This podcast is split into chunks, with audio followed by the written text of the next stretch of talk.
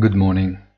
Looking closely, the most important index in the world, the S&P 500, is still 15% higher than where it was before the big crash caused by COVID in February 2020. And it must be considered that on that Valentine's Day, the index had recorded its all-time high.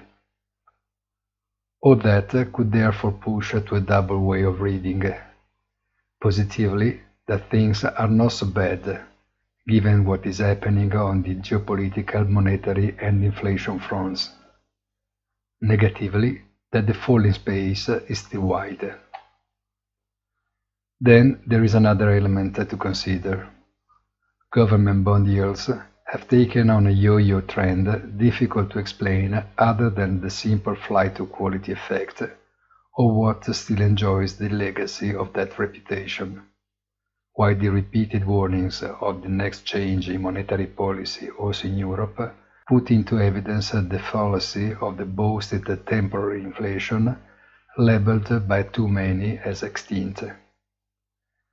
Have a very nice weekend and remember in the late afternoon our weekly commentary Il punto della settimana on our site easy-finance.it.